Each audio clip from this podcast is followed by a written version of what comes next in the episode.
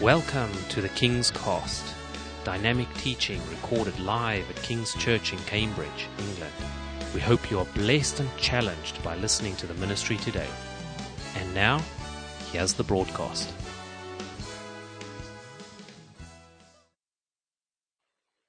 We are going to read one of these really old Bible stories together.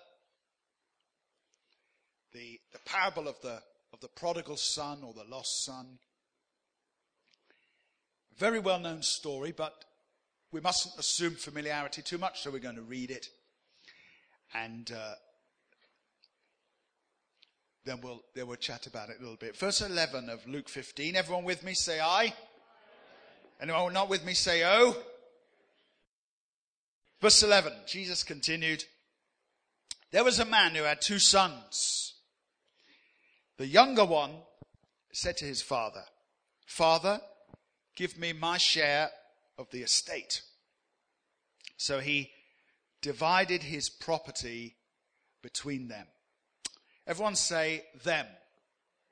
He divided it between them. Not just him, but them, the two sons. We'll come back to that in a bit. Not long after that, the younger son got together.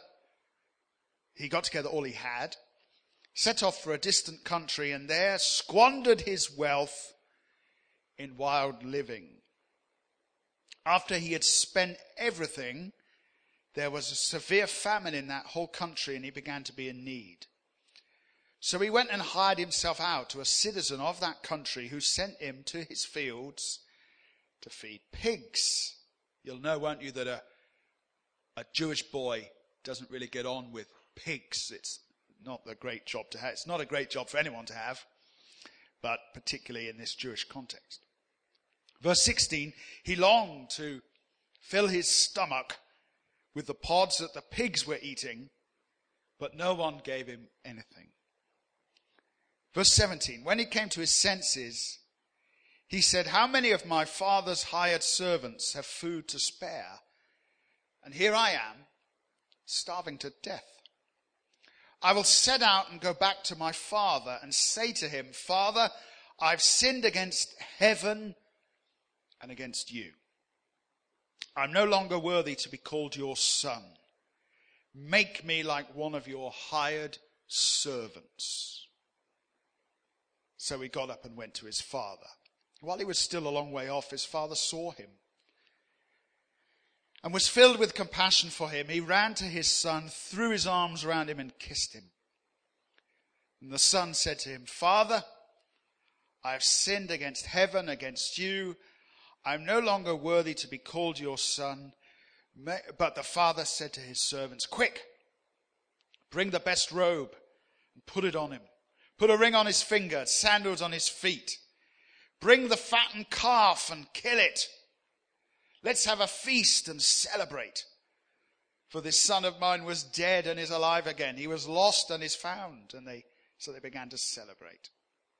Verse 25. Meanwhile, the older son was in the field. When he came near the house, he heard music and dancing. So he called one of the servants and asked him what was going on.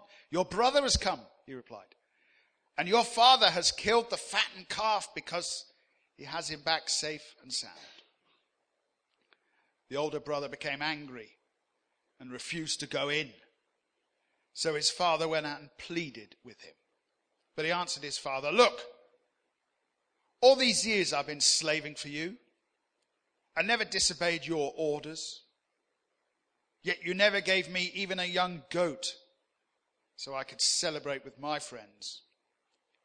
But when this son of yours who has squandered your property with prostitutes comes home, you kill the fattened calf for him. Verse 31 My son, the father said, You are always with me, and everything I have is yours. But we had to celebrate and be glad because this brother of yours was dead and is alive again he was lost and is found. Amen. This is uh, such a well known story. sometimes it's hard to think can you draw anything new or different from it. But I'm going to try a little bit today. I think one of the one of the misconceptions about this very famous story is that it's about a lost son, and it isn't. It's about two lost sons. Because in both uh, cases, these young men were not in their father's house. One of them was out squandering property and living it up. But the other uh, was also the, the older brother. He was also not in the father's house. He was out in the field and had to be pleaded with to come back inside. And so I want to talk today about these two young men because so many of the qualities that they exhibit can be found, of course, in all of us, in me, in you, from time to time. And I think we're supposed to not model ourselves on these men. I think we're supposed to model ourselves on the father in the story rather than these two young men. And so I've just drawn out four simple things that I think uh, we see in this, in this story, things that we're, I think, supposed to try to avoid. Number one, the younger son, the prodigal son, thought himself to be wiser than his father. That's the first thing. Now, if you are a father or a mother, this won't be any great surprise to you. Because uh, younger people, of course, uh, generally see themselves as having superior wisdom to those who are older than them. Uh, older people think about the whole picture. Younger people just think about what's in front of them now. And before we get too cross with them, it's, I think it's something to do with the development of the brain. And uh, so there's not much we're going to be able to really do about this. This problem is here to stay. But clearly, this is a, this is a religious story. It's a spiritual story, uh, rather than just being, you know, a little bit of uh, a, sort of a soap opera about, uh, you know, a father and a son. And so we're supposed to draw spiritual truth from it. And I think there's a strong spiritual truth that so often we see ourselves as being smarter than not just our, perhaps our earthly father, but also our heavenly father. Now, of course, no one would say this. No one would come to the front and say uh, this morning, well, I believe myself to be wiser than God. If you would say that, uh, you would probably be in, in, in a minority here. But but in fact, what we have to ask ourselves is in the actions of our lives, do we live like that? Do we live like that in the actions of our lives? This young man enjoyed the father, but he thought to himself, I want control of all that's going on here. He wanted control of the inheritance. And in fact, he was rather rude, wasn't he? Uh, by asking his father for the inheritance early, he was sort of wishing his father dead. It's a little bit of a rude thing to do. I, have got friends who, um, uh, uh, it's a sort of um, friends of the family, and uh, these go back into my uh, Devon days. And all they would do all the time is discuss what they were going to do with mother's money. Now, uh, mother would quite often be in the room with them at the same time. And I used to think, well, uh, uh perhaps this isn't a conversation, first of all, to be had at all, but certainly not while mother is in the room. And so they're sitting there going, yeah, well, you know, uh, perhaps mother, you should, uh, perhaps you should save more money, you know, because they're thinking about having it when she's gone. They were sort of wishing her life away, weren't they? I mean, I want you to love me more than you love my CD collection. You know what I'm saying? I know that I don't want you coming up to me going, now, uh, would it be possible if you, if you should pass away? Uh, can I, can I have your Blu-ray player? I might, I might be offended by that. Yes, you can have it, but not till I'm gone. Amen. So this poor man is uh, really they're saying to him, we, we really wish that you were, we really wish that you were dead. We want control uh, of everything that you have given us.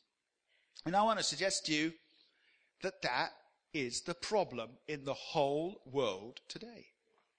That is in a nutshell, the problem in the world today. There are lots of other problems. There's horses in your burgers. There's, all, there's all sorts of other problems going on. All sorts of other problems going on. But the fundamental problem, the one, if you were going to narrow it down, what is the problem in the world? The problem in the world is this. The people think they're smarter than their father.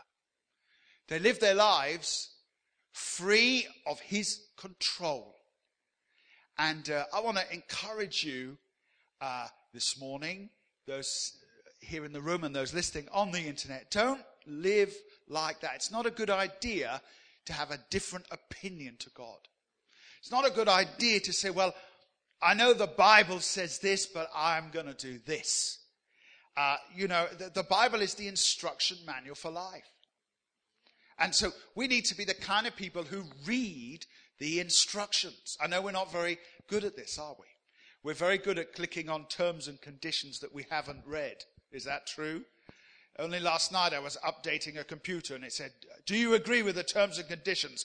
Of course I do. Have I got a clue what any of them are? Of course I haven't.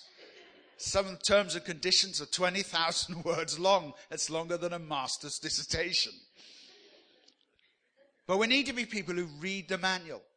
And we need to be people who put the life manual into practice. Don't you know the Bible is an acronym B I B L E basic instructions before leaving earth. And, uh, you know, there's an old joke, isn't there, about particularly men don't like to read instructions. Is that true, ladies? Have you found that to be true? I heard that um, if you want to hide something from your husband and uh, you want to put it on on your computer in a folder marked instructions, and he will never open that folder. It, you will, ne- you, your, your, your, secret will be safe. No, people don't like to read instructions. If you're anything like me, uh, I, I don't know how. I just want to know. I, I, just want to get on with it and use the product. But, uh, but we need to be people who know the manual and live out the manual. It's not a good idea to think of ourselves as being smarter than our Father. We're not. So if the Bible says we shouldn't lie, we shouldn't lie. If the Bible says we shouldn't lust, then we shouldn't lust. These things are for our good. The second thing that I notice from the story, and maybe this is really more relevant than ever today, we learn that the, this younger brother, he found being forgiven very, very difficult. You know the story? He's there among the pigs and he's hungry and he wants to, you know, eat what they're eating. I've, I've never done that, by the way. Uh, the, only, the, the, the closest I've ever had to that was when I was um, uh, looking after a friend's cats when I used to work in the caves in Torquay. And he said, I'm going away for a, for a few days. Will you Will you look after my cats? They need feeding. Well, I didn't really like cats, but I thought, well, I'll go around and do it. And, uh, but at the time I was uh, on a giant fast. And I just remember a moment as I was pouring out this cat food thinking, well, smells kind of tunery, you know? Uh... But this poor lad, he's, he was having to, you know, trying to eat the food that the animals were, were eating. And he thinks to himself, you know what I'm going to do? I'm going to go back and I'm going, I'm not going back as a son. I'm going back as a servant. I'm going back as a, as a hired servant. That's right, isn't it? That's what he says. I'll go back to my father and say, I've sinned against heaven, against you. Make me like one of your hired servants. In other words, he didn't want to come back on the same terms that he had left. Listen to me really carefully. I think there are many Christians who live exactly like that. The idea that God might be capable of amazing grace has not quite sunk in to a person's heart. The idea that God might not require anything from you somehow doesn't work with our with the religious bit inside our lives. This young man said, I'll, I will go back into the Father's house, but I absolutely insist on being on probation. I absolutely insist on being punished. In other words, somehow I'll go back into the Father's house, but I've got to make it up to my dad. Yes? And I think that this is actually a really common scenario in many, many believers who accept Jesus as their savior, become part of the church, but when they think about what they've done in the past, and either that's the past years or even the past week, or even the past day, whatever it might be, there's a sense in which, Lord, will you receive me? I understand I have to be on probation, but will you please receive me as one of the lower caste of this Christian community? I think we see the same kind of scenario in the parable that um, I preached on a couple of weeks ago of the unmerciful servant where when discovered to be hugely in debt, they fall to their knees, both of the people in debt in the story, and they say this, be patient with me and I will pay you back. And I want to say, I believe that many Christians have a Christianity that's a bit like that. Come on, listen to me today. Be patient with me, Lord, and I will pay you back. Hear the word of the Lord today. God's not interested in being paid back. He has paid the debt for you. There is such a thing as amazing grace. You don't have to be on probation with God. The only thing that God wants with us is relationship. He doesn't want us back as slaves or back as hired hands. He wants us back as sons in the Jewish context and in, of course, today's context, sons and daughters. I wonder if your Christianity is a bit like this. Lord, I've really messed up, but I'm going to be better. Lord, I'm going to do this and this and this for you. I'm going to make it up to you. Be patient with me, Lord, and I will pay you back. My friend, if that is your, if that's how you feel, I want to commend you for having a soft conscience. But I want to, I want to reproof you for having bad theology because that's not what God's like at all. That's not God. God offers us amazing grace. Justified before Him. In the preacher's language, just as if I'd never sinned. I don't know where your relationship with God is at, but these are not the terms that God wants with you. He, he doesn't want, he doesn't want you on probation.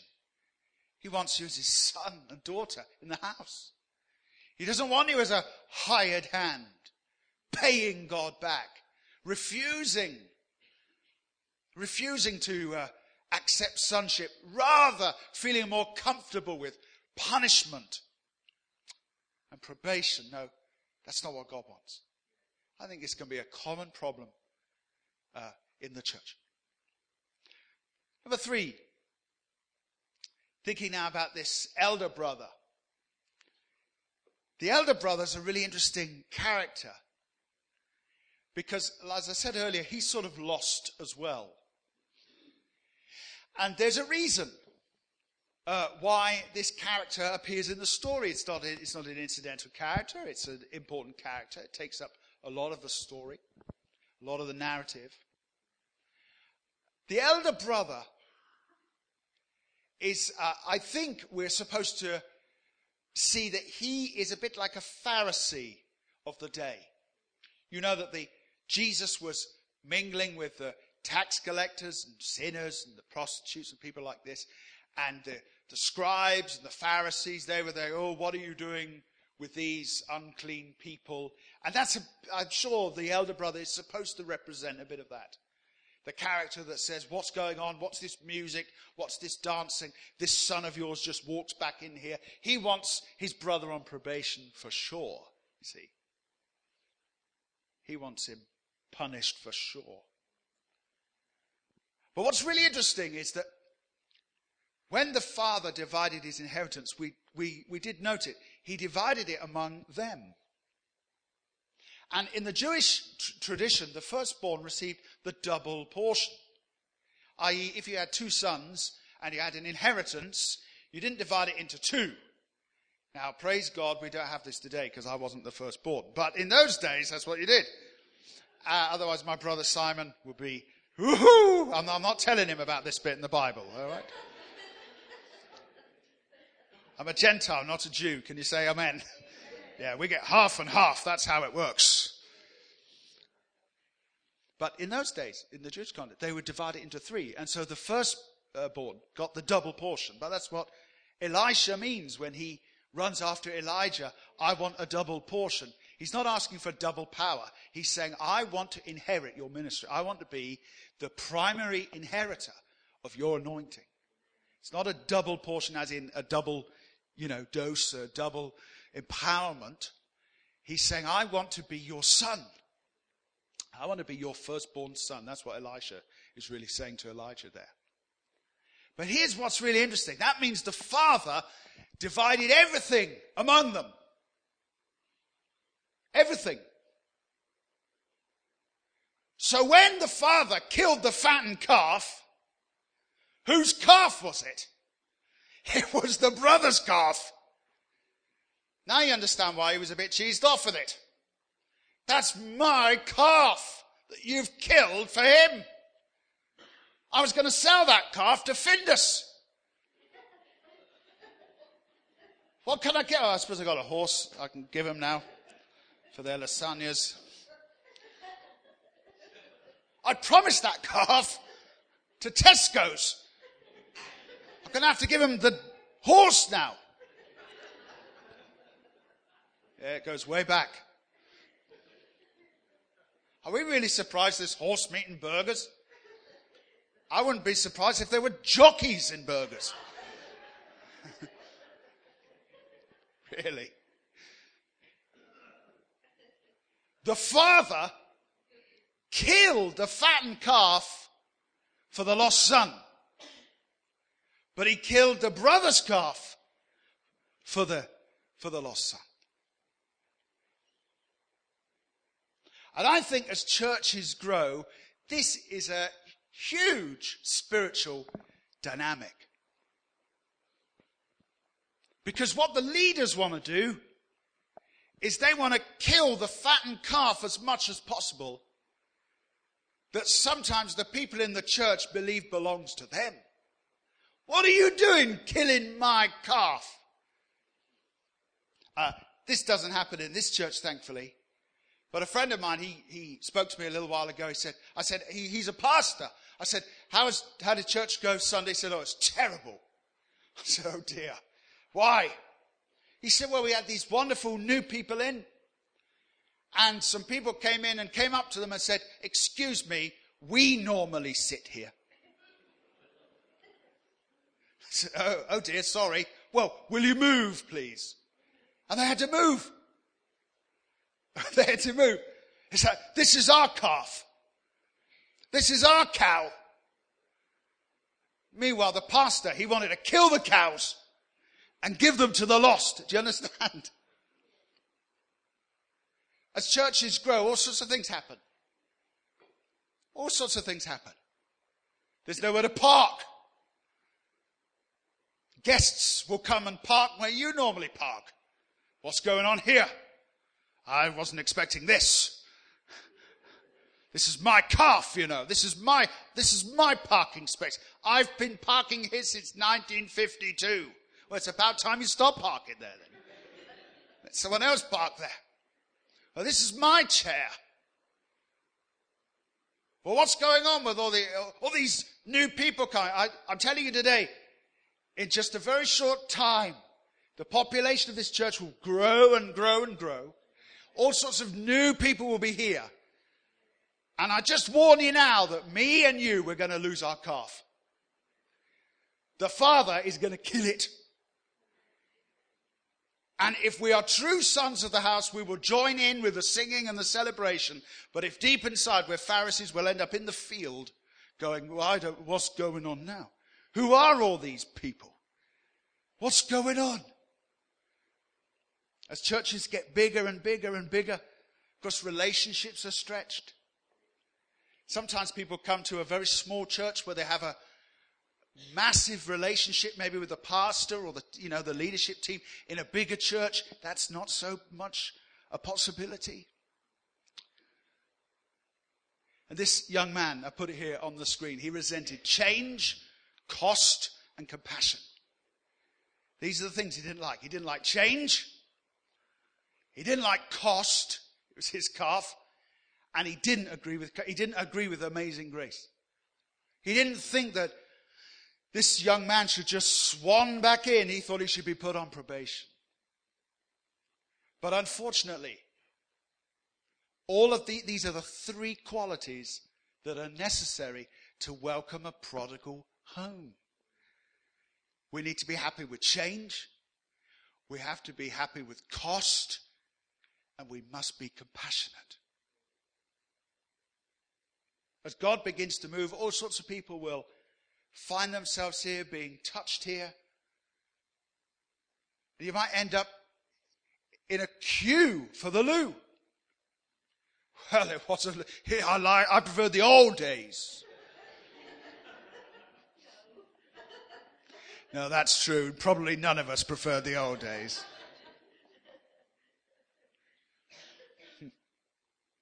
Well, what's going on? I had to wait 10 minutes to get my, to get my cappuccino.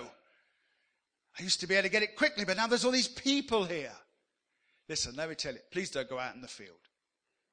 Don't behave like that elder brother. Because change is coming. Constant change is here to stay. Somebody said. And we need to be like the father, not like the brother. The father is looking for this young man to come home, isn't he? The father runs to meet him. That's a very unusual thing for a Jewish dad to do. You remember what they were? Then he, wasn't in a tracksuit, you know, right? He's in a little skirt number. So he had to, ho- you know, he had to hoist and it's not the most dignified thing to do. But the father ran when he saw that young man come and showered him with amazing grace. We've got to be the same as that. I've, I'll finish just with this thought here. Uh, these young men, they, uh, they didn't share their father's heart. Can you just bring this on to the back here? I'm just losing the, there it is. They didn't share their, their father's heart. They shared his name, they were in his family, they shared his blood, but they didn't share his heart. And the Father wants us to share his heart, not just his name. It's not enough for just to, to call ourselves Christians. We have to have the heart of Christ. When you have the heart of Christ, you see a prodigal come home. You don't want to put them on probation. You don't want to resent them. You don't want to resent that things have changed, you say, come on, let's have a party. Music, dancing. That's what we need as we celebrate this truth. All these years, he said, I've been slaving for you. All these years, I've been obeying your orders. This isn't the relationship that God wants with us. We are sons. He says, Everything I have is yours, and I am always with you. I want to ask you, as we finish this morning, which of these characters do you think is most like you? Essentially, there are three characters, aren't there, in the story? Just three. Three characters. One is the father, who is full of compassion. He doesn't care what mess there is. When he threw his arms around that young man, we don't know quite how, what his body odor situation was like. We don't know what a mess it was, but it didn't bother the father who threw his arms around him. We get a hint that he doesn't look too good because the father instantly orders a new wardrobe, yes?